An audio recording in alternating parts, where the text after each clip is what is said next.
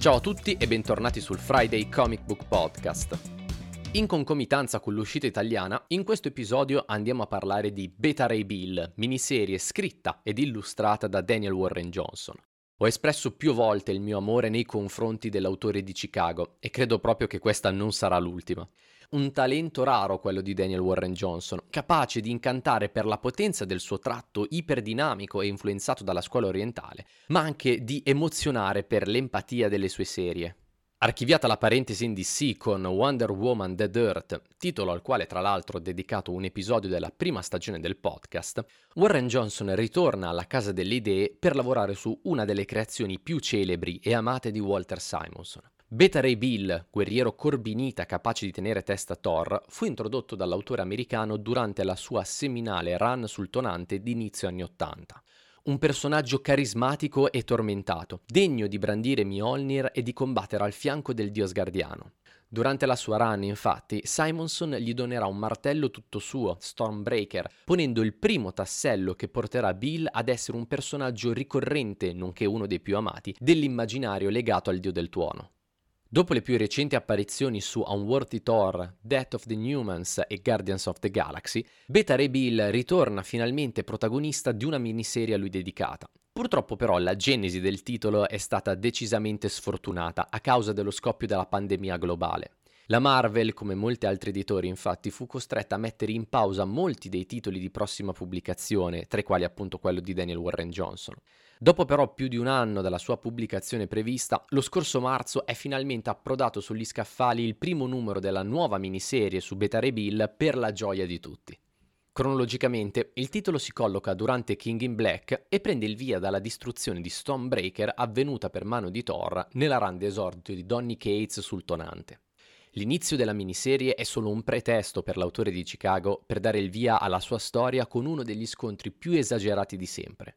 L'albo infatti si apre ad Asgard, dove Bill e altri guerrieri sono pronti a respingere l'assalto di Fing Fang Foom, creatura dalle fattezze di drago nata dalla mente di Stan Lee e dalla matita di Jack Kirby. Uno scontro frenetico e spettacolare, un'apertura in grande stile che rimarca l'evidente stato di forma dell'artista e anticipa alcuni elementi della serie. La sconfitta di Fing Fang Foom grazie all'intervento, tra l'altro non richiesto, di Thor, porta a galla tensioni e malumori tra il dio del tuono e il guerriero corbinita, esasperato dalla sua attuale condizione. La perdita di Stonebreaker e quindi della possibilità di tornare alla sua forma umanoide ha gettato Bill nello sconforto e nel rifiuto più totale di sé, ma sarà anche la scintilla che gli permetterà di lasciarsi il passato alle spalle per partire alla ricerca della propria strada. Lasciata Asgard insieme ad alcune facce conosciute, Bill si imbarcherà in un'odissea cosmica che lo spingerà ai confini della galassia e dei Nuovi Regni, un viaggio che lo porterà a confrontarsi con i fantasmi del suo passato e con l'ombra di Surtur.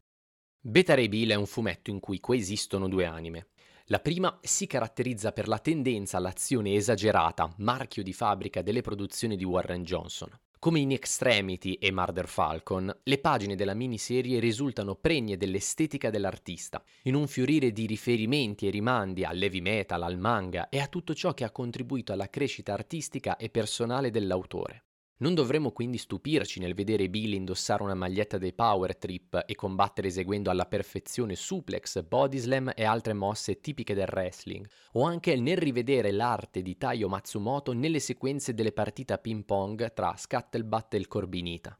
Elementi che non ti aspetti di ritrovare in un fumetto Marvel, ma che in questo caso infondono una personalità unica al titolo. Non dobbiamo però cadere nell'errore di celebrare il talento di Daniel Warren Johnson solo perché è capace di inserire elementi atipici per i fumetti di supereroi nei suoi lavori. A livello grafico, il tratto veloce e iperdinamico dell'artista raggiunge un'ulteriore maturità rispetto alle soluzioni viste su Wonder Woman. Lo possiamo infatti notare dai virtuosi cambi di regia in grado di bilanciare il ritmo dell'azione cosmica su ampia scala con la fisicità degli scontri corpo a corpo, ma anche dall'abilità nello sfruttare in maniera dinamica il lettering, che da elemento di contorno diviene parte integrante della pagina e quindi del racconto stesso. Una tendenza all'esagerazione controbilanciata dalla seconda anima del titolo, quella intimista ed esistenzialista che scava nell'indole dell'eroe tragico. Sullo sfondo di questa odissea cosmica a tinte norrene, l'ultima fatica di Daniel Warren Johnson sfrutta il topos del viaggio alla ricerca dell'oggetto mitico per indagare nell'animo del suo protagonista. La distruzione di Stonebreaker coincide con la rottura dell'illusione nella quale Bill viveva ormai da anni ed è anche il punto di partenza della riflessione dell'autore. Il costante bisogno di accettazione mette in luce il ritratto di un eroe insicuro, tormentato dai suoi fallimenti, ma ancora in grado di reagire. Il viaggio quindi non è altro che il mezzo con cui far affrontare al Corbinita i propri demoni, un momento di transizione essenziale per il cambiamento. Nell'essere l'artefice del proprio destino, per la prima volta dopo molto tempo, Beta Ray Bill riuscirà finalmente a guardarsi allo specchio senza provare disgusto e soprattutto realizzerà finalmente di non essere più solo. Un messaggio di speranza chiaro e potente, perfettamente in armonia con la poetica dell'artista di Chicago, che nel far leva sulla forza di volontà, l'amicizia e l'essere in pace con se stessi, regala una visione fortemente autoriale dell'eroe tragico di Simonson e al contempo ad essa complementare.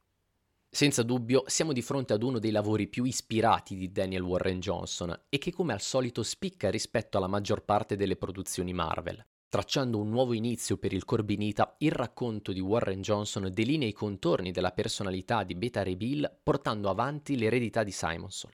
Anche se sono di parte, spero che le mie parole possano avervi convinto a dare una possibilità al nuovo lavoro di Daniel Warren Johnson, che potete trovare pubblicato da Panini Comics in un volume cartonato contenente 5 numeri della miniserie appunto su Beta Rebill, mentre se lo voleste in originale trovate già disponibile il TP in lingua inglese. E come al solito ricordate che potete trovare questi fumetti nella vostra fumetteria di fiducia o su store online come Amazon o Ho visto cose.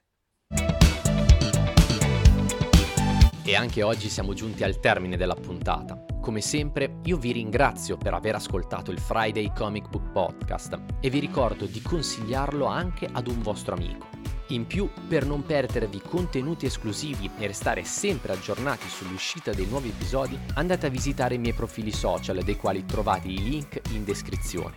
Con l'arrivo del weekend io vi do appuntamento al prossimo venerdì con una nuova puntata. E fino ad allora ricordate, read more comics.